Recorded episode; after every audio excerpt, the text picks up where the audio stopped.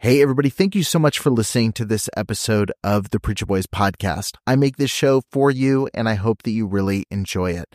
I have a lot of people that ask me how they can support the show financially, and you can do that by heading over to patreon.com slash preacherboys. You're going to get access to exclusive content, including early releases of episodes. I've got a couple episodes right now that have been released at least a month early over on Patreon. You've got access to things like unique merch, depending on what tier you join, and you get access to some behind the scenes content that I'm posting within the group. So head over to patreon.com slash preacherboys and become a member over there today. Every single supporter helps make this show a little bit more possible, especially as I continue to add additional episodes and content every single week. Thank you so much for tuning in. Let's get back to the show. Trigger warning. This podcast contains descriptions of various abusive situations. Listener discretion is advised. You are listening to the Preacher Boys Podcast, a podcast shedding light on decades of mental, physical, and sexual abuse within the independent fundamental Baptist movement. The testimonies shared on this podcast are told from the personal experience and perspective of the survivors. Not all legal outcomes are known or final. Any suspect is presumed innocent until proven guilty in the court of law. Now, here is your host, Eric Skwarczynski. Hey, everybody, welcome back to the Preacher Boys podcast. I have with me today a good friend, a special guest. His last name is Chappell, and he's from Lancaster, California. Spent his whole life at Lancaster Baptist Church and West Coast Baptist College. Again, welcome, Mr. Chappell, to the show. Hey, what's up? You're not related to Paul Chappell. No. Okay. No. So we've got the first YouTube comment out of the way. Yeah, we have to throw that out there. Um, it was the most commonly asked question growing up, though. So it's obviously completely understandable why. Although a lot of times it just seemed like people just weren't doing their homework because um, I, I went on tour. At the college? well, People at- didn't do their homework at the college? Well, that's that's also true. Oh. Um, but no, when when when I was on tour for West Coast, uh, we would go out, you know, sing on stage, whatever, and I would introduce myself, and people inevitably would come us come up to us after the service and be like, Royalty. "Yeah, like, are you you know related?" And just like, did have you ever seen a picture of his family? Like ever? like I look nothing like any of them. You're like a deep cut, like a cousin. Yeah. So it, it always started with like so. Uh, so you know David Cloud. Mhm. Yeah, always you know uh, calling IFB people too liberal. You know that Yeah. guy. Um, he cited me in an article one time uh, with a friend of mine, Mark Rasmussen, and referred to us as the kids of Dr. Mark Rasmussen and Dr. Paul Chappell. And Mark was Mark's son, but I was not. So the next revision of the article came out and said Pastor Paul Chap- uh, Chappell's nephew. And then the next revision came out No. and and said something about a different relative. And then finally the fourth one, he just like dropped me out completely because it wasn't as interesting, I guess, when they Right. found out that I was just a son of a realtor. Right, So- right. Well, you're not a very interesting person, so that's a good, So good to get that out of the way as well. No, so take me back. I mean, you are a lifer. I mean, you went, you grew up in Lancaster, went to the elementary school, high school, college, all the above. So what, what, how do you define like your early experiences there? Yeah, so I and whenever anybody asks me this question now, I basically kind of refer to it as this big bubble um, because that's really essentially what it was. I we grew up on the east side of town, and in East Lancaster, that far east, it's nothing but just dirt and tumbleweeds and Joshua trees, and we lived a mile further east of the campus, and so when I say bubble, I, I really mean that in almost every practical aspect of the word. Mm-hmm. The only thing that wasn't there was like my extended family, right? So it was just my immediate family that went there. So my extended family was not a part of the church, but everything else was. You know what I mean? Like I, I went to Sunday school when I was three.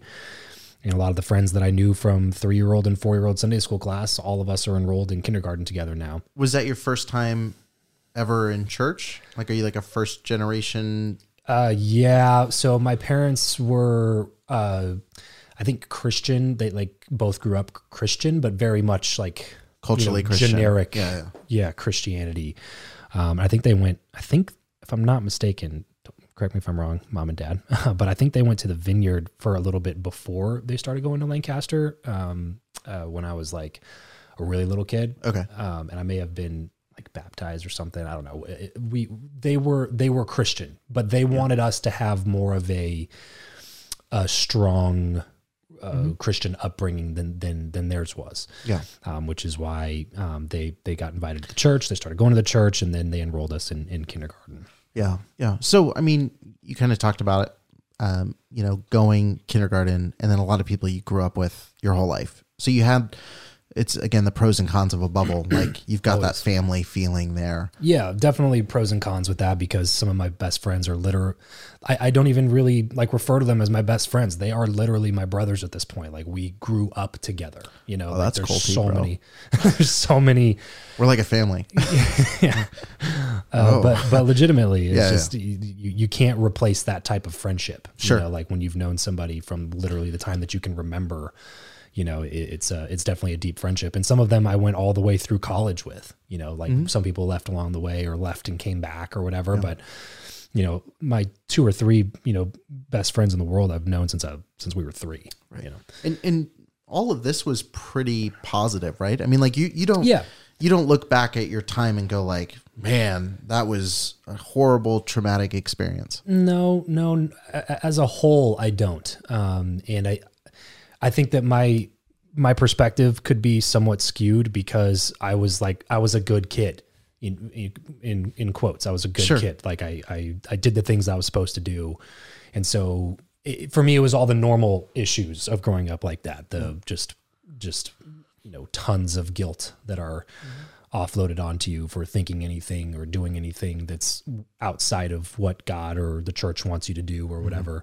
But there wasn't um like I don't have any like, you know, the way that I would define it as a deeply scarring thing that happened Yeah. or deeply traumatic things that happened. It was just like I said, pros and cons. I, Yeah. I, I, I would not recommend how I grew up to other people, Sure. and I would not raise my kids the way that I was raised.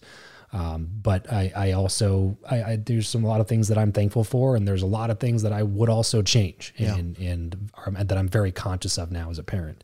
so obviously it's very formative. Like it wasn't.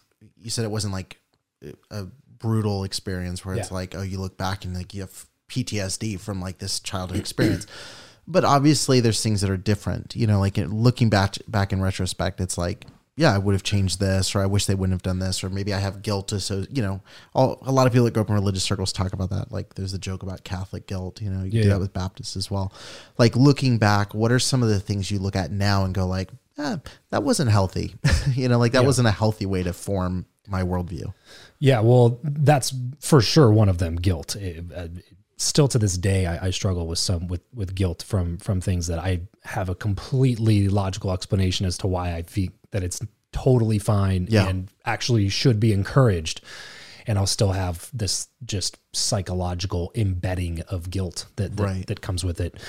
Um, but some of the other things are more tied to my inner worth and self worth, self confidence, and some of those things because you're you're taught so much that you're just a worthless piece of garbage and that there's nothing intrinsically good about you and that the only thing that's good about you is this being that exists beyond the natural world that also exists inside of you. And that's the only thing that redeems how horrible you are and so a lot of those And that affected you as a child. yeah so I, I you know it's interesting because i think as an adult when you come into that a, a- lot of your prefront, prefrontal cortex is already formed and a lot of the way that you view the world is formed. And you have the ability to at least think critically to a certain extent and can and, and your brain can subconsciously or consciously stop certain thoughts from you know uh, forming inside of your mind but when you're a kid like that it's just it's a blank canvas and they can paint whatever they want on it. And and i think a lot of those things are really really damaging beliefs to put into a in, into a kid's mind. And, and I, I struggled a lot with confidence um, in a lot of those areas. And you probably wouldn't have thought that if you knew me growing up but i had a lot of just deeply seated doubts about my ability to do anything beyond like having god allow me to do something you know like like even silly things like uh, you know i play a lot of basketball growing up and so if I didn't feel like I was right with God before a game, I would like literally go confess to my parents any sins that I had committed so that God didn't punish my team and make us lose because I wasn't right with him before I started Right. playing. Because clearly my entire ability to play basketball comes directly from God. It wasn't the hours and hours and hours I spent practicing in my driveway and everybody else was inside playing video games. That wasn't it. It was just like, it comes from God and God can decide to take it away just like that. You know what I mean? And, and it's always this thing in the back of my mind that like, I'm never good enough. I'm not good enough to do anything. I always need help and, uh, and I have to directly ask for it or else I'm not going to do well. Yeah. Well, what's crazy with that is like even confessing all that, you're probably a lot like me, and like there wasn't that much extreme stuff to talk about. you know what I mean? So like there's this high level of shame associated with like not doing really bad stuff. Like I look back and go like I was a good kid. Right. You know, like For all intents and purposes, it wasn't lighting, you know, convenience stores on fire and Right. stealing stuff. I hear and, people's like, stories and they're like drugs and sneaking out, like sneaking out. Like I can't ever imagine sneaking out of my house. Like I can't, you know what I mean? Like the worst thing ever would be like porn. You know what I mean? Like in like Yeah, now my, in retrospect, my I'm worst like, thing was uh, was sneaking around with uh, with Jackie, who's my now wife. Do they? but- do your parents know that, or is this? Yeah, you? no, Okay. like legit. One time, we actually, um, I I felt so guilty following some Sunday morning service one time that I actually made Jackie come over to my house. Ah. And we sat down together and t- confessed to my parents that we had been sneaking around and like doing stuff. And and we, we were still, you know, still had our V cards and we got married and everything, but we were doing, uh, you know, a lot of other stuff. And uh, and we literally like I felt so horrible about it that I had to tell my parents. And I and I like I felt like Jackie should it, it was just she's this totally weird awkward yeah. situation to put yourself in as a 16 17 year old kid to invite your girlfriend to your house and tell your parents that you're sneaking around. Like it was just it's such a bizarre uh, situation because So- we were not doing anything that 16 year old kids you know shouldn't be doing or whatever. So you want to make your free throws, so you have to make her confess, exactly so you're good to go. exactly That's interesting. Um, yeah. So I mean, like I said, look, like looking back, there's not a lot there, so I don't want to like dig in to like Lancaster a ton because I think again, your experience has been pretty positive. There's a lot of people who've had blatantly negative experiences. Well, and I think that uh, But- like there's a lot of negativity to come out of the place. Yeah. I'm not denying that, and, and and I know a lot of people who struggled tremendously Yeah. for real reasons that were directly from administrative authority right. that came out of that place. Did you have anything like that for you where you go like, oh, that specifically really um, hurt, you know, or is it? you know, it, it wasn't. It was never. It, none of that really happened to me until I was getting ready to leave. That's what I thought. It, yeah. it was all very much on the tail end of my experience there. It was all like because I never viewed it from a different perspective growing up. It was to me in my mind, it was always like everybody just wants what's best for me. So even if it hurts me now, it's probably what's better for me in the future. And I, that was like something I always understood. It's yeah, like they're training me for something. and I've kind of always been that way. I don't know why. I just always look long term, you know. And and I give and I and I'm somebody that gives everything that I have to whatever I'm doing. And so at the time, whatever what I was doing was trying to please God. So I gave everything that I had to that. So I got made fun of by other kids who like you know were the cool kids or whatever that didn't take it seriously until I became the position of authority in, in the school in the hierarchy or whatever. And so i was able to kind of set it and be like hey we're spiritual here or whatever. But before it was like you know kids making fun of me for stuff like that because i was always the one just like i said to give everything that i had. And you know me for a while now like you understand that that's just my personality. I've, I've never met you before. like whatever i do i do it fully. I was going to ask if you're high performing because you like have a very alpha mode, you know, not cliche, but like what you would consider mm. like that alpha sales, you know, high performer personality. Like, Yeah. and it feels like that's a direct relation to that, you know? Yeah, that's that's what's interesting is I, I talked to obviously a ton of people now with all the podcast interviews that I've done over the years, and a lot of people ask me about, you know, well, is that time that you experienced growing up? Is that why you can do all these other things? And it's like, yes, but also nobody else I grew up with does any of the stuff that I do. So it's not like it was a breeding ground or training For, like, high achievers. You know what I'm Yeah. saying? Like, uh, like so I don't really I don't really know exactly how to answer that. All I know is that like I always had that bug in me. Yeah. I always wanted to, to compete. So like fine arts growing up, like I was it, captain of Bible quiz team. Also, I was preaching the preaching contest. also, I had a duet acting speech. Preaching also, contest. I had a humorous interpretation speech. Also, I was in choir and large and small ensemble. Like I did, I, was, I, I played chess. Like I just did as much as I could. I gave my all to my academics. You know, I my last quarter of of school, I got like a four point one two that quarter. Like I just, I was always just whatever I was doing, whether it was basketball, sports, academics, Bible, singing, guitar. I just wanted to do it as as best as I possibly could. And so I think that I think that that kind of um uh uh, stuck with me, gave me opportunities into college and stuff, but I didn't experience anything negative around that until I decided that I don't know if I want to take all of this stuff that I've done and go use it in ministry. And that's when it started to kind of like rain down on me that it was like, oh, this is not as welcoming as an atmosphere as I've been trained to believe my whole life. Right. Well, I mean, that raises two questions. And this is probably, I think for both of us, like we're very different people. Like I think people even watching this see that. Like there's two very different personality types here. But I think for both of us, probably the most traumatizing experience we've had with the church has been saying we don't want to do the status quo thing Yeah. that the church does. Yeah. Um, and I think, I think neither of us, and I might be reading into this, but I think from our conversation, this is probably true. I don't think either of us had this ill will to like, forget you guys, I'm going to go do my own thing. Like, I think probably both of us would probably still be there if the response had been, you go get him, you know, like, right. um, so what, what made you go like, you're a high performer, you're doing really well, you're getting good grades, you're like crushing it in all these areas. What made you unsatisfied with where you were at? it was the first steps that I ever took outside of the bubble. It was the first steps I took into the real world. So when I was a junior, um, I was interning at a church every weekend, and and the church was great. I'm not saying anything negative about the church or my experience there, but it did teach me that like, oh, this is what it's going to be like for the rest of my life. You Yeah. know, like you get that window toward like the future. Right. But during the week, I was back at school and I was I for, for the first time I got a job doing door to door sales. And it was my first time ever experiencing anything in sales. And frankly, I was pretty good at it and I enjoyed it.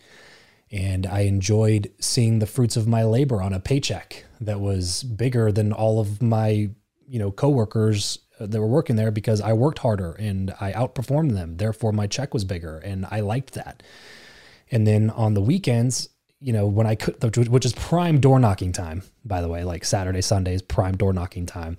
I wasn't there. I was out volun, you know, volunteering. Well, mm. they actually paid me, I think, you know, some meager hourly wage or whatever, but I, I was, I was there at the church doing church stuff.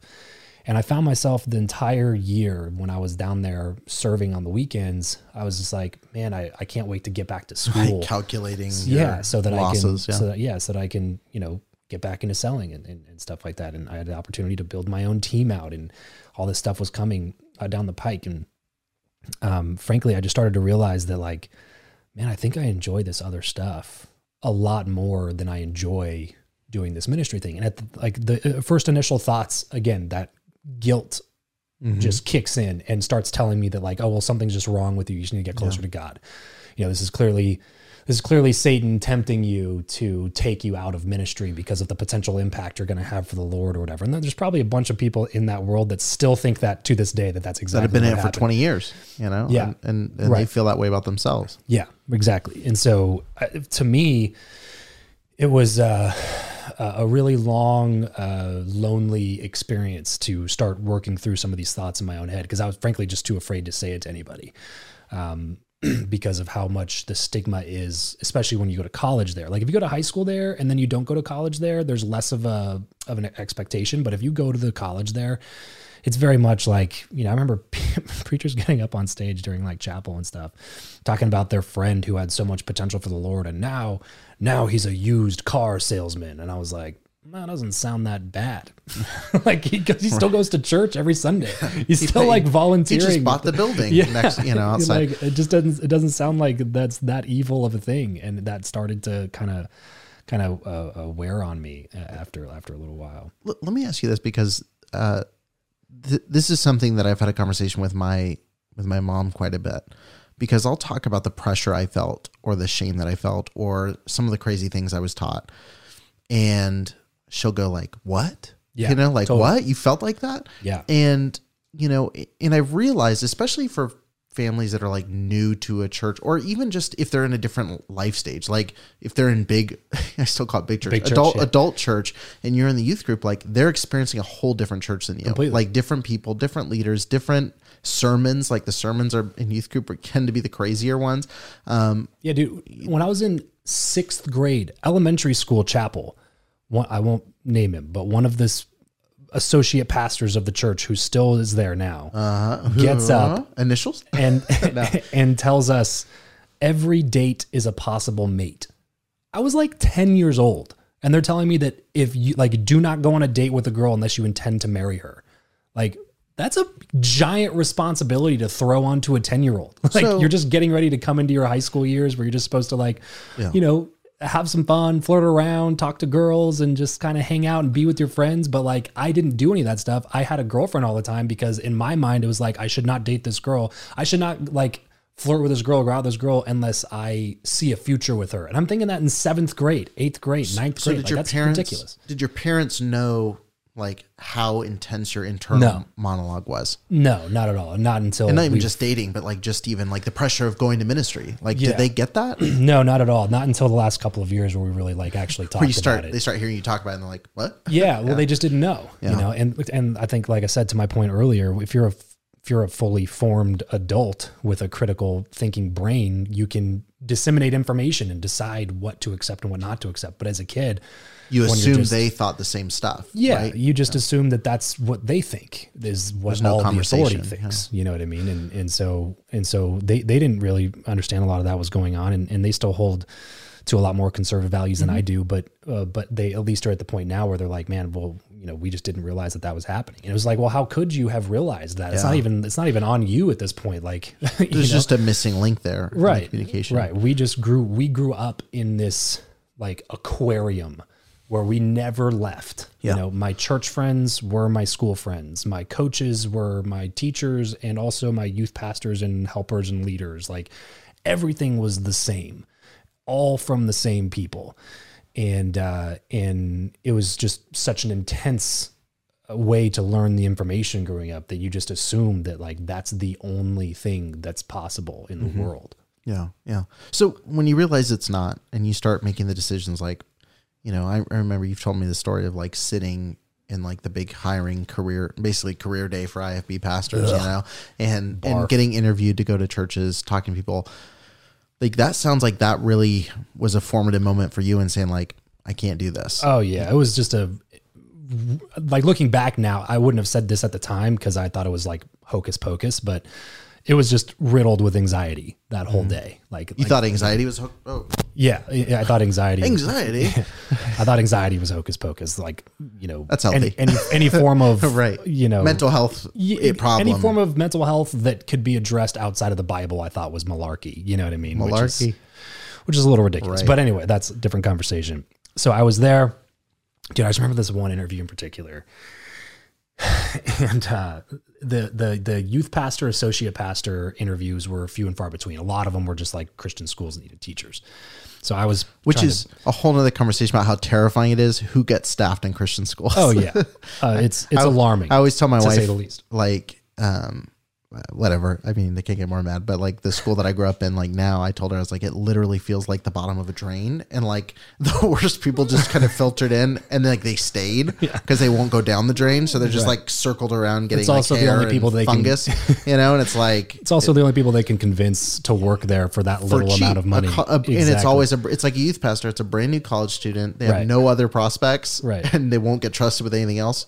Here, take our most valued resource, our children. yeah. You know. Anyway, Exactly. But, but yeah, so sitting in there in the interview, uh, So yeah, sitting sitting there across from this guy, and he's explaining to me what my job is going to be as this associate pastor of his church. And uh, yeah, exactly. Basically, it was like, I want you to come in and do everything so that I can preach on Sundays and do nothing. Is essentially what the interview was. Now looking back, uh, but literally, he goes, he goes, yeah. So we don't have enough work for you to stay busy as an associate pastor during the week. So you'll you'll be the principal of our school Monday through Friday. and you're how old? And, and, uh, I was 20, 21 at the time. Um, and, uh, and, and he goes, and, and Jackie and I were engaged. So we're interviewing together, you know? Nice, nice. Um, and, uh, you know, we, we can't hold hands or hug, but we can interview for a job that moves us across country together at age 20. Anyway, uh, so we're sitting down there together. He's talking me through, you know, you're gonna be principal of school five days a week, and on the weekends, you know, y- y- your your you know Saturdays you're gonna be, you know, sewing and then um, you know helping us set everything up for Sunday. Sunday you basically got to be at church all day for Sunday morning, Sunday night, and you're setting up everything, watching over the the youth ministry, blah blah blah.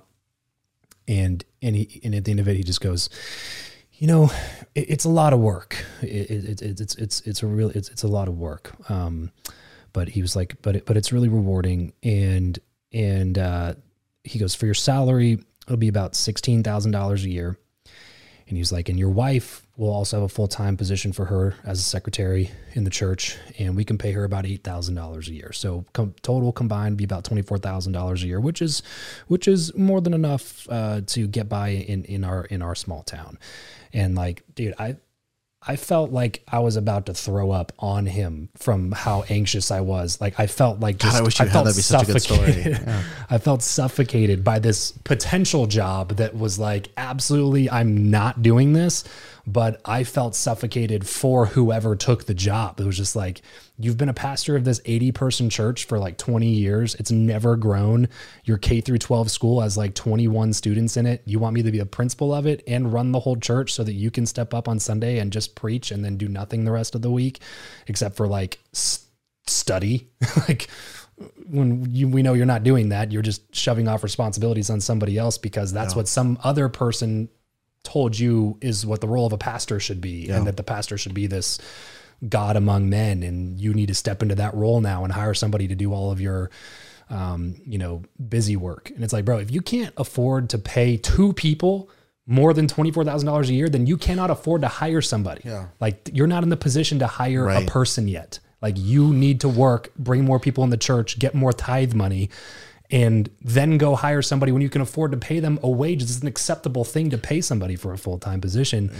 When it's two full time positions for me and my wife, it was just it was it was it was horrible. So anyway, long story short, we didn't end up obviously taking any of the jobs that we that we talked about. You're better than me. I made I made eleven thousand dollars the first year Yeah, of I, I uh, didn't marriage. Do that. I didn't do that. Eleven I went directly into door to door from there. Is what happened. So basically, what ended up happening was um, my pastor, uh, who shares my last name, um, uh, that that was really when everything kind of started going south for me. It was when it was I was senior year of college. I was about to graduate, and I knew that I didn't want to be in ministry anymore. I knew that I wanted to be in business, and I uh, didn't know how to articulate that, and I was scared to say it to anybody. First time I brought it up to Jackie, she was upset about it because you know she trains, she trained her whole life to be a youth pastor's wife. You know what I mean? So like I'm springing this on her. We're about to get married, and it was like a oh freak out moment. You know what I mean? So. I remember telling a couple of my friends um, about it that, that I worked with because they understood my job and my role there and that I was pretty good at it. And I was getting this promotion uh, offer. And I told a couple of my friends about it and they're like, oh, well, you know, you, you know, you just, you got to keep your head down and, and, and go into ministry. You know what I mean? Yeah. And so I just didn't really talk to anybody because I knew that nobody was going to actually listen to me. So it was months of just like losing sleep over it. And I go in to uh, talk about it with my pastor and I'll just never I'll just never forget him basically just telling me that like you know this is just the money talking and sooner or later you're just gonna have to give that up and you need to go into full-time ministry. And for me from that point forward it was just kind of like a wait what? Like nobody's like this is the rest of my life we're talking about here. This is a massive this is a really big decision. It doesn't seem like anybody wants to listen to me to actually hear what I'm thinking or feeling. It it just seems like everybody wants to listen to me so that they can tell me what to do. But it doesn't seem like telling me what to do is the thing that's good for me. It seems like that's the thing that's good for them. Well, it's I've not good for anybody that's going to be under lose you. faith. You Well, know? exactly. And so um, I went out. What ended up happening is I got a job offer from a pastor in Fresno, and he said, "We'll take you whatever capacity that you want to work." He was like, "Well, we, you want full time? We have a full time job. If you want part time, we have a part time job. If you want to just be a layman in the church, come be a layman in the church. We're just trying to do something a little bit different here. We just want you to come out." And so I took the part time job at the church just so that I could tell everybody at West Coast that at I was working in ministry so that they could mark it off in their little list of placing people into ministry and leave me alone about it. Yeah. And uh, and so I went up there, and then that's basically what ended up happening. Is I talked to the pastor of that church several times, and I still give him a lot of credit for helping me with this stuff because he basically sat down for the first time in my life. I heard somebody tell me that like, look, if you don't want to do this, we don't want you to do this. And I was like, oh, wait, really? That's an option? Like that I like God can still be pleased with me and I don't have to like do this thing that I don't want to do that I don't feel that my strengths are aligned to do. Mm-hmm. Like I don't have to do that, but I can still be like welcomed here. Like that was just such an interesting perspective to to have. And so what ended up happening is I worked part-time at the church for like a week and then I was full-time uh, doing doing what I wanted to do after that. But it, it was just such a weird realization where where he was like, look, it's not a good situation for anybody if you take a job here that you don't want. Yeah. You know, like then you're doing the job poorly because you don't want it.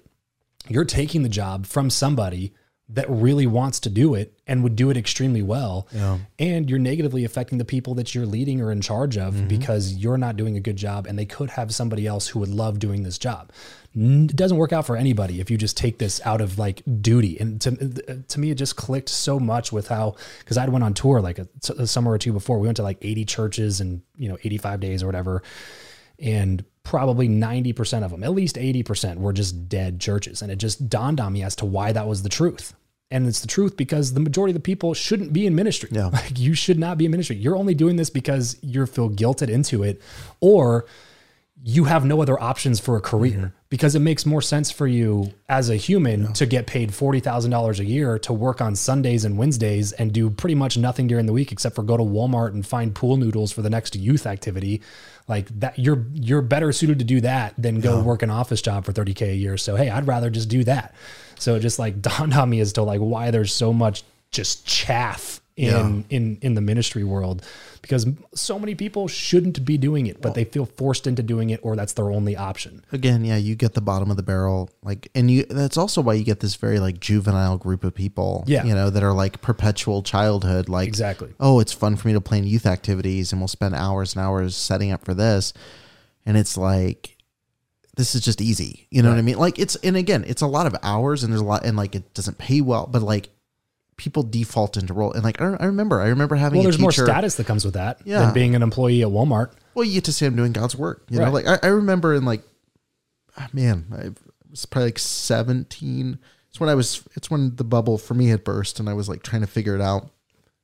And uh I just called out the episode title and the the show that we're working on. Um, but I remember like two teachers standing up in front of us at different times saying, You think I want to be a teacher? You think I went to college wanting to be a teacher? And like as a student, where this is the person supposed to imbue like this importance, you know, it's like, and they're saying, You think this is what I want to be doing with my life? Yeah. I remember them telling it, a class full of people. And then in the next breath, it's like, why aren't you guys taking this seriously? I'm like, why would I take it seriously if you yeah. don't take it seriously? Like, the, you're here because you're, you know, Oh, like you're you're here because you've got your own easy way that this fell into place for you. Well, that or you're there be, again. Uh, so so much of people's motivations, and obviously I'm in the marketing world now, which is literally what I study. But so much of people's motivation is is a, a step towards status. Whatever yeah. status status can mean a bunch of different things. It could yeah, mean man. driving a new Maserati, or it could mean driving a minivan because you want to impress the soccer mom friends of yep. yours. Status can be anything, and for a lot of these people, status is having a position at the church, yeah. regardless of what that position is. And that's why you see these people that are like jumping around. They get hired at the church, and then the the pastor looks at them and goes, "You don't have that, you know, leader look. You don't," uh, which was actually told. That's an actual phrase told to me by administration of the college. I didn't have the leader look. Basically, all he meant by that was, "You don't have a comb over. Comb over. You have a faux hawk. So like." That's not the leader look. You yeah. have to have the leader look, and I wouldn't hire you because of anyway. But anyway, so you have all these people that like don't have the leader look or they don't have the potential mm-hmm. or the mm-hmm. ambition so instead of getting moved into associate pastor leadership role pastor. yeah they yeah. move you into right. like okay why don't you just be the bible and pe teacher because yeah. there's not really much else that we can offer you but like what else are you going to do you know what i mean plus you still get to serve the lord in ministry your paycheck still has the name of a church on it yeah. so that's more points in heaven for you you know it's just like I just don't understand. I don't understand how this all works, and like, well, like it just didn't make sense to me at some point. And I always I call it the crack in the dam because that's that's the way I always look at it. Is like my whole life was just fortifying this dam, and to put you to this path. Exactly. Everything it lead led up to this moment. you know? Right. And then I grew up and became an adult and started experiencing things outside of that bubble that were in direct contradiction to every single building block of that dam. And so, like, that first crack happens and a little bit of water starts leaking through. And then that makes it a little bit bigger and then a little bit bigger. And then all of a sudden, it's just a flood of water coming through. And, uh, and, and that's what ended up happening when I kind of when I kind of got out into the real world and started to experience things that were contradictory to the things that I held as Im, Im, impenetrable belief systems that were completely infallible. And then when I figured out, because of direct experience to the contrary, that they weren't infallible, it was like, uh, well, what else am I wrong about? Because if I could have believed that thing that adamantly for that long, that is not the clear indicator of whether or not I was right. There's other things that inform whether or not I was right. And so that kind of just set me off on this different, you know, journey to trying to figure it out and and get to the point where where I could uh, defend my belief systems again. Having everything fall apart, crumble, you know, like that's a jarring situation to be in. Um, I know for uh, obvious reasons. Um, shout out to the church split. Uh, so- I shouldn't have said that. Uh, but uh, there's gonna be an hour response video to that. Um, but no, like when when everything starts falling apart like that, and you start, you know, and and look, I'm not even just talking about like faith wise, but like even any long held belief system, you know, like when you start realizing like something doesn't add up, even though you logically understand it doesn't add up, everything in you wants it to because Yeah. it's easier for it to. Oh, Um, so tell me what that process looked like. Obviously, I've already had Jackie on the show. yeah. She kind of talked about like her experience seeing it, but like for you, how did it feel? Was it just isolating? Like what was the emotion Yeah, kind of working through that? Isolating is definitely the word because I. So we we moved up to Fresno from Lancaster, first time out of the bubble, right? Like literally the first time in my life that I lived anywhere but Lancaster. and one of the few ways Fresno would be an upgrade Yeah, is to go from Lancaster to uh, Fresno. quite literally one of the only places I you love could come Fresno from. has some great food and Yeah. some good things. yeah, all the caveats about Fresno, but ultimately it's also We've all lived there. armpit of California Yeah. type place. Yeah. Um, so we moved up there, and this is the first time. You know, I, I I was born in like Riverside area, but by the time I was two or three, I was in Lancaster. All my memories are in Lancaster or Lake LA, which is an even worse version of Lancaster.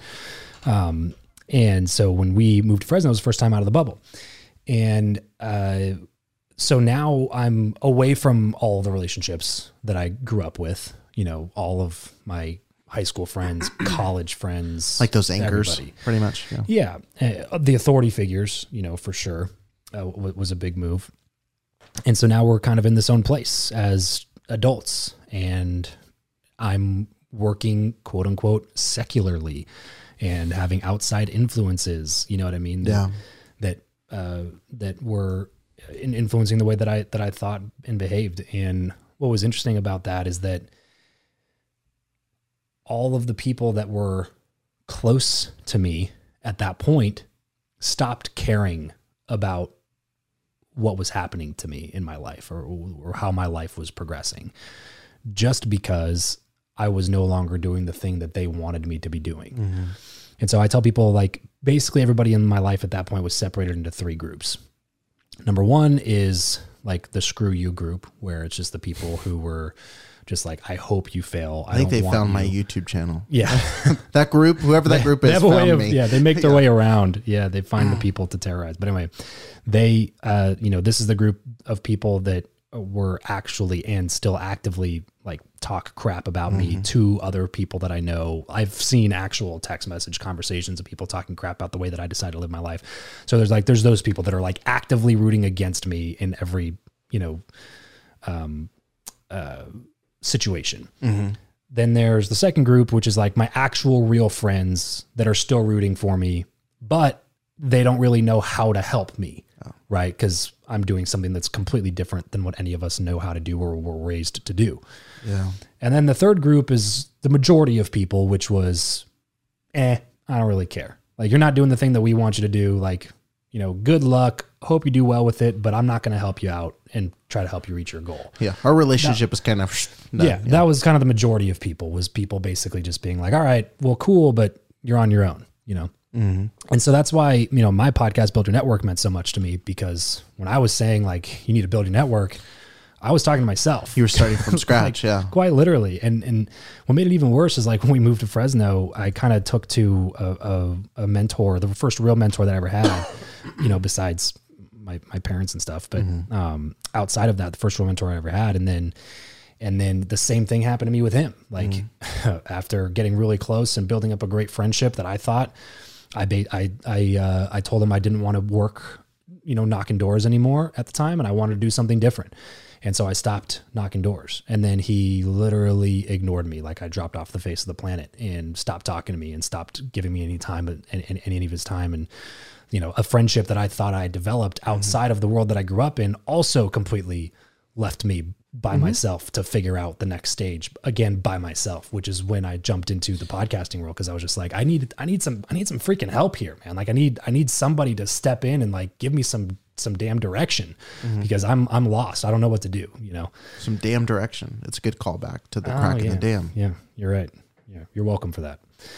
So, so yeah, that's that's kind of what what led me into this crazy, weird, you know, entrepreneurial path that that I've been on now for the past few years. But yeah, to to answer your question, it was just it was it was very much in isolation because I started kind of moving away further and further from the beliefs that I grew up with, and not just like IFB. And so when I was having all those thoughts, I was like, nobody in my life is going to understand any of the things that I'm mm-hmm. thinking to myself. So I just kind of kept them inside and hoped that I would forget about it. Like I, was gen, I had a genuine hope and desire inside of me that I would just like come back to Jesus and go back to church and forget mm-hmm. about all the thoughts and doubts and questions and things that that I had for that period of time. And that's, I think, what gave me comfort in not telling anybody about it. I was just like, ah, it'll work itself out, you mm-hmm. know. And I would study and I would read other books about it. And like the more I went into it, the more I, I the like the the fewer answers I had and the more mm-hmm. questions that I had. And and eventually I was just like, I can't I can't keep doing this thing where I pretend like this isn't affecting me anymore. Yeah. So, how long was the process from, you know, scaring yourself because you're questioning to coming to, I guess, not peace, but I guess like confirming the fact that, like, oh, I'm, this is where I'm at. Like, I just don't believe this anymore. Yeah, it was probably three three years hmm. or so, three four years. It it, it took like was flippant 2014 to then. 2017. Yeah. It was a flipping Yeah, decision. I didn't give it any thought or anything. That's always my favorite when people like hear my story and then like send me an article and it's like, oh yeah, this is going to be the thing that changes my mind. Yeah, I wrote that article. yeah. No, I, I, that's something I brought up to somebody uh, the other day because they were talking about, you know, relationships. And uh, I was Jackie. I was talking to Jackie the other day. And I was saying, like, you know, it's one of those things where, like, people will, you know, I understand enough to know, like, even when people are reaching out to me with, like, their apologetics or their book or, I'm like, it's on my bookshelf and I've read it and I've given that same argument. You know what I mean? Like, Right. and, and not to say like there's vi- there's people much smarter than me that believe the same thing. So I'm not saying I'm Yeah. more intellectual or I'm more intelligent Right. now. Right. Um, because I'm like I've had people on my show that are like professors of medieval history that can give a very good reason for where they're at. But like for me, it's like I know I believed what I believed because I studied it, and I stopped believing what I believed because I studied it. Right. And I can I feel very comfortable with both periods of my life because I I put in the work to study it, which is that- more than I can say for a lot of people. And exactly. That's the problem that I had with it. the people that are texting about you in a group chat. yeah, the people that text me up in a group chat, and then if I asked them the questions that I had for them, their response would be, "Go ask this person." Yeah. They would have no idea the answer to the question, but they're comfortable. Exactly.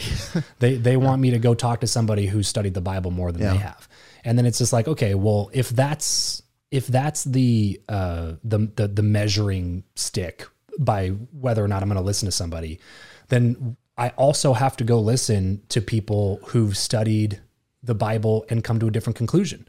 If that's the only measurement, right? That's what I'm saying is like you can't study yourself into faith. Faith is the belief in something without the ability to prove that thing is true. Yeah. Which is why which is why I get fed up with people who are trying to convince me that they're 100% right. And it's just like, it's impossible to know beyond a shadow of a doubt that you're 100% right Mm-hmm. about something. It's impossible to know because it is, by definition, unknowable. Yeah. That's okay, by the way. Like, I have nothing but respect for anybody's belief system uh, or, or th- the faith that they have. And I, I respect it and, and genuinely wish that I would have just been somebody that had that and kept it because it would have been a whole lot easier on me in my life if I would have just like stuck to that one thing, you know? What's the easiest choice you can make? Window instead of middle seat? Picking a vendor who sends a great gift basket? Outsourcing business tasks you hate? What about selling with Shopify? Whether you're selling a little or a lot, Shopify helps you do your thing, however you cha-ching. Shopify is the global commerce platform that helps you sell at every stage of your business. From the launch your online shop stage to the first real life store stage, all the way to the did we just hit a million orders stage. Shopify's there to help you grow. Whether you're selling scented soap or offering outdoor outfits, Shopify helps you sell. Wherever and whatever you're selling, Shopify's got you covered. Sign up for a $1 per month trial period at shopify.com slash try. Go to shopify.com slash try now to grow your business, no matter what stage you're in. Shopify.com slash try. When you need mealtime inspiration, it's worth shopping Kroger, where you'll find over 30,000 mouthwatering choices that excite your inner foodie. And no matter what tasty choice you make, you'll enjoy our everyday low prices, plus extra ways to save, like digital coupons worth over $600 each week. You can also save up to $1 off per gallon at the pump with fuel points. More savings and more inspiring flavors make shopping Kroger worth it every time. Kroger, fresh for everyone. Fuel restrictions apply. Well, I, I want to talk a little bit like pivoting toward the podcast because, like, uh, well, and we'll get there in a second. But one thing I do want to talk about, like, we kind of hit on the relationship side. So, like, obviously, for t- I mean, for a couple, it's you know, and I was talking about this literally this morning on a podcast episode, and like circling this topic of family. And you know, um, Dave Ramsey put out a post and said things you need to know for sure before you get married. And it was like where you stand on finances, I forget what the other four were. And then one of them was, you know, what you believe. And I just thought that's a really shaky foundation because you're not, you don't know. Oh, it was what parenting and it was what you believe was one of, it was two more of those. Um, and I was just like, if, if my marriage to Tara was based on uh, first and foremost what we believe, Yeah. for both of us, things have drastically changed in the last five Right. or however many years we've been married. Um, I know the year, but I can't do the math. You know, one, two, three, four, five. Um, so however many years we've been married, and like parenting, like I didn't know Jack about parenting until I had kids, and now I know slightly less than Jack about parenting. you know, and so it's like I think more importantly, like that doesn't go deep enough. It should be like. How do we deal with conflict? How do we work through ideas? How do we have conversations Exactly. about difficult things? That's a stronger foundation. it's the commitment to the process Right. not to the result because the, the the if if in my opinion if you're living life the way that you should be living life you should constantly be changing like things like things Right. about you should be different than they were a couple of years ago Should You're be learning and growing right, and- and- exactly yeah. and if you're presented with new evidence you should be willing to alter the way that you believe about something and that was Not if kind you're of the right the point first time, buddy. but that was that was Yeah. one of the big you know we're talking about cracks in the dam that was one of the big cracks in the dam for me was starting to realize how often i expected everybody else to Mm-hmm. drop everything that they believed and adopt my worldview Yeah. but as soon as they would turn it around on me i was like oh yeah i'm not going to your mosque no, I got to figure it out. i'm not going to the church of jesus christ of latter day saints no thank Hey, you Which is know? probably wise not to. But, But you know what I mean? Like it just got to the point where I was like, this feels this feels like the height of hypocrisy Mm-hmm. because I'm asking this person open your heart. to s- strip away all context and perspective and facts and information that you've received your entire life, throw it up in the air and adopt all of the things that I believe to be true. But then they want me to do it. And I was like, no, thank you. Get thee behind me, Satan. You know what I mean? And I was just like, oh, wait a second. This feels really wrong. It feels deeply wrong that I'm not willing to at least put on their glasses for a second and see the world through their lens and then try to have a conversation that might lead to truth. But the scariest part about it is that we don't want to admit that we could potentially be wrong because everything that we our entire life Or is built on and this your foundation. eternal life. Yeah, our life here on earth and our eternal life is built on this foundation of of our beliefs. So when you're coming at life with that kind of tunnel vision, you've got that hard-headed kind of approach to things and like black and white, you know, here's where we're at, here's what the truth is. You know, coming back into a marriage scenario, your guys' relationship, you both entered marriage with that personality trait to some extent. You know, um, you know, Jackie said like for her it was more like the rule following, so she didn't really study it a lot. For you, you did study it, but we're in the same. You were still a follower, you know, in a lot of ways. So when one of you flips that switch, starts asking those questions, starts getting those cracks in the dam, like how do you navigate that? Like, how are you guys still married? is the, is the broad the broad question. It is a good question. I ask myself every day. how do we do this? No, we almost, uh, just to be frank, we almost split up uh, Mm. two, no, actually three years ago, three, four years ago now. Um, we just went through a really, really big rough patch and we, you know, talked about it seriously Mm-hmm. because, because it was difficult to navigate. It's difficult when, when you, again, you're trained your whole life to think a certain way, you Yeah. know, where it's like, don't be unequally yoked together with non-believers. You know, it's like that's a clear directive in the Bible. So when I started kind of moving further away from that, she wasn't really following me. You know, at first it was very much like, uh, like she she didn't. So for the first like year, year and a half, I didn't say anything about anything. I just kept it all to myself. Suffered in silence, kind of thing. Right. But then afterwards, I, I just, we started having conversations about it and I would ask a question that she would know the answer to. And so her response was like just to start praying for me, or her response was to go get me a book that I've already read and have me read it. You know, like her response was not to go learn why because she also didn't know why and so i think that started to build uh, a little bit over time when it was just kind of like how at first it's met with like a how dare you even question this? But then it's kind of like a well i don't really have the answer to that question you know? And then that kind of builds on the next thing where it's oh i don't really have an answer for that question either oh uh, that's another one i don't really have a great answer for and I think it start started happening kind of a little bit more for her too. And so we had the real conversation of, you know, it, is this something that we want to continue, you know, mo- moving down? And it ended up obviously we're still together. Yeah. we just celebrated eight years, but Well- it was not easy. I, lo- I love you guys, but uh, not to make this emotional.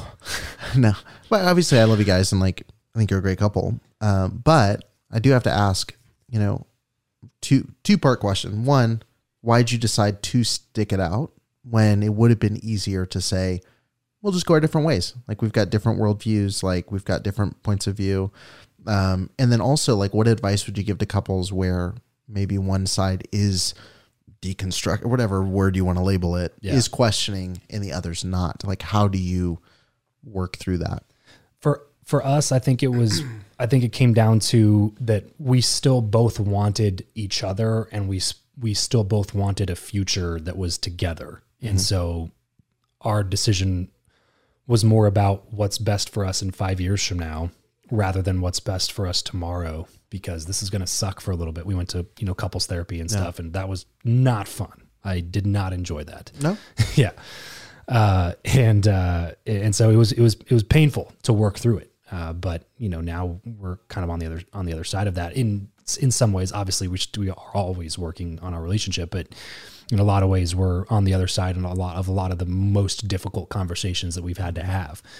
And but like I said, I think at the end of the day, if you have two equally willing parties, that you can reach the desired results in almost every situation. Right. The problem is most of the time, I think that there's one party that's not willing to move or at least have the conversation, and so that's when it ends up, you know, in in a split. And and I personally don't think that that's bad. I don't think that you should. I don't think that you know, especially if you were married the kind of the way that we were, which was, you know, I we started dating when I was 16. We got married when I was 21. You know, so like we were just two young kids, like Yeah. that had like we got married when I was still in that bubble. So like I was committing to somebody for the rest of my life without Yeah. ever experiencing anything outside of the world that I grew up in.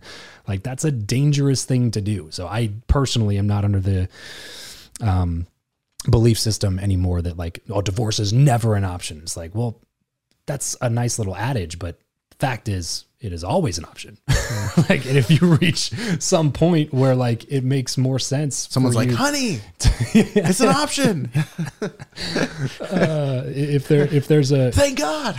you know if there's one if there's a, but if there is one party that's not willing to do the work Yeah. or there's one party that's just like look this is how i'm going to be and this is how i'm going to be forever then it makes more sense to just go separate ways Mm-hmm. and be happy i know so many people that stuck it out quote unquote stuck it out and they're just miserable together and it's like okay i guess you get a point for staying together but why why are you together now so we for for for us it was just a matter of like this is what we want in the future. It might mm-hmm. take us a long time to get to that point, but I think that we're willing to, you know, fight it out for a little bit. And so my advice for anybody that's in a similar situation is to ask yourself that question. Yeah. Can- picture your life in 10 years. Is it are you with that person? You're not with that person. Yeah. And if you're with that person, then be willing to listen with the intention of hearing and listening and understanding, not with the intention of convincing them that they're wrong. Um, and and just understand that it's going to take time. You know, it's just it's just a fact. Anything, and that's to me, man, that's how anything in life is. That you know, we're obviously starting the- new show about figuring it out because that that to me is just like almost every single thing in my life that's worth having has been difficult to to achieve or That's how I feel about our or- friendship. Yeah. and painful and treacherous and horrible, yeah, but it'll be worth it someday. yeah, maybe. Depends on the show. Yeah, jury's still out. No. uh, well, I but mean, yeah, it's just that's just a fact. You know, it's just that's the yin and yang of life. You know, the things that are awesome are also kind of not awesome. You know, Well, you you ripped the segue right out from under me. We obviously have a new show called Figuring Out that's going to be dropping very very soon. Uh, there's a link in the show notes of this episode for people to sign up so they can get updated when it drops. Um, but for you know, for one to do the work themselves in trying to figure out some of life's biggest questions, like that's one thing. To create a platform to try to help other people do that is another. So why expand this beyond just your own personal journey to try to help start a conversation with really the world? Like the the, the sky's the limit with how many people could tune in to those Yeah. kind of discussions. it, it to me felt more like um like a calling again. You know, like all the stuff I do in business to me is like it's just all stuff I want to do and it, it's what I like doing and I think that it's extremely helpful for people. But this is something that affected me so deeply in my early uh, ad- adult life that I we the, the- so frankly what we were going to do is we were going to create a podcast in a few years when I felt like I had some more you know achievements under my belt or I I could I could more accurately articulate my beliefs from a position of authority at that point. And then it just kind of dawned on me a little while back that like, you know what? I'm never going to feel ready. I'm never going to feel like I have all the answers, but that doesn't mean that I, we can't start talking about this stuff Yeah. in case somebody out there is going through what I was going through because it sucked. I think a lot of people are. you Yeah. know, like I think that's that's what I think. You know, when you told me about the idea for the first time um, for the type of show, you know, like to me it was kind of an instant like, yeah, almost everybody I know that's in our age group, tw- mid twenties to mid thirties, like they're all doing that, Right. You know, and especially now because we are in the information age Yeah. you know like our parents couldn't question as many things as we can question now and get to some sort of result like they literally had to like go to a library well, the questions weren't even presented. and see the encyclopedia Yeah. britannica and pull out a volume and turn a bit like now we just ask siri and we can get to some sort of an actual database conclusion fairly quickly you know? So i think that i think that our generation is is more searching for those types of answers anyway. But also there's a lot of people that were like us that grew up extremely religious like we did or maybe not as extreme but still have a ton of baggage that that comes from that. And uh and, and the reason for me man is like I see people that I grew up with who I view as good people. But when they decided to leave the way that we grew up, there was never a a secondary readdressing of morals and values. And so I think some of them make decisions that are out of integrity are and are out of alignment with what even they would probably articulate as a value of theirs, but because they've never actually sat down and done the work to create those values and create a system that you can still live life through without having to worry about Old Testament, New Testament. This person said this, this person said this, and our elder said this, and our pastor said that, without having to like talk about religion all the time. It's still good to sit down and figure out values that values that you don't compromise on Yeah. that that are things that help you live a good version of life there are the rules that you have set aside that help guide you in and help and help you make good decisions and help you not compromise your integrity because I still think that those things are extremely mm-hmm. important. I just don't think that you have to have like a religion that tells you what they are. Yeah, that moral code's important. It's something that doesn't get talked about a lot because I think, I think reactionary emotions to the movement we grew up in, it, for a lot of people, um, I, I don't think this is, I don't think this has been mine, but I see people do it. And it's frustrated me for a long time. Is that people leave and they go into that screw you mentality Right. of like, Right. you know, you can't listen to rock music. I'm gonna I'm gonna go to raves, you know, or you can't. Well, I'm not saying there's anything wrong with the race. I'm just saying the extreme example. Like you can't listen to this. I'm gonna go do this. Or I'm going to You- show back up to church wearing a mini skirt and a low cut top. Right, right. That was your choice. That was mine. No, and then uh, no, or, I got a lot of you can't drink. Now I'm an alcoholic. You can't Yeah, do this. right. Now you're, I'm going to do drugs, or or I'm going to be. They, you they know, only become the extreme example Right. of what everybody warned them that they would Right. become, which just to spite them. But in reality, like oh, you're still under their control. Exactly, making Yeah. decisions for other people in that context is never going to lead to a healthy life anyway. So why are you doing it? Yeah. So I mean, so there's a lot of people, and and then there's even the versions like, you know, I wasn't allowed to drink or do drugs. So it's like, oh no, I'm a stoner. I'm just gonna not do anything with my life. I'll just chill out. Right. You know, it's like, so you get to this really kind of dangerous place, and there's not a lot, like you said, there's not a lot out there for people who are, you know, trying to figure out what their place is in the world. You know, Right, and- without subscribing to another form of religious or another dogma. toxic one. That's right. That's what I'm saying. Like you, yeah. you can't you. Can't, that's why that's why we want to talk about it, man. Like I want to talk about Stoic philosophy, and I mm-hmm. want to talk about some of these other like great thinkers that have that have come and gone who who provide a good system of how to live life, but without making you subscribe to this religious dogma that is ruling you with guilt. so so just to kind of pitch the show we're gonna take like two three minutes and we can kind of close out. Figuring it out like we're gonna obviously be having this conversation. So it's me you your wife jackie who people heard on the podcast already. Uh, we're gonna be sitting down with i mean the guest list is pretty crazy at this point. Uh, who all do we have lined up? Uh, so had a quick conversation with Shaq, which was childhood dream Who? of mine. Uh, Shaquille O'Neal. I, The, uh, I don't know who that is Uh, he's a he he got famous for playing basketball. Oh he's a big yeah, fella. yeah the Shaq Yeah, yeah, he's somewhat large in stature. i just want people Um, to know it's that Shaq it's not this is not a bait and switch like Yeah. we've got Shaq from down the street you know. no, no, yeah. So so we got talk with Shaq for a little bit. Um, Rob Dyrdek was a really great, really great That's conversation. ridiculousness, bro. Yeah. hmm Yes, it is. Okay. Sorry, I thought I'd skate right by out. with that one. All right. There's another one. All right. Any more? Nope. We're done? All right. So Rob Dyrdek. Sorry, I didn't want you to get bored. Okay, because of the skateboard. All right. we're moving. We're moving down. Moving on. Sorry, Rob Dyrdek Shaq. So Rob Dyrdek, Shaq. We just uh, brought on Elena Cardone this morning. Elena Um, Cardone in the house. Talk about uh, relationships and Yeah. parenting and stuff like that. Uh, Doug Ellin, that's gonna be fun. Um, he's the creator producer of Entourage. That was a show on HBO, which nobody that listens to the show was allowed to ever watch. I literally binge watched the whole thing in 2021, and it stopped in like 2010. or All heard of like that. Entourage? yeah.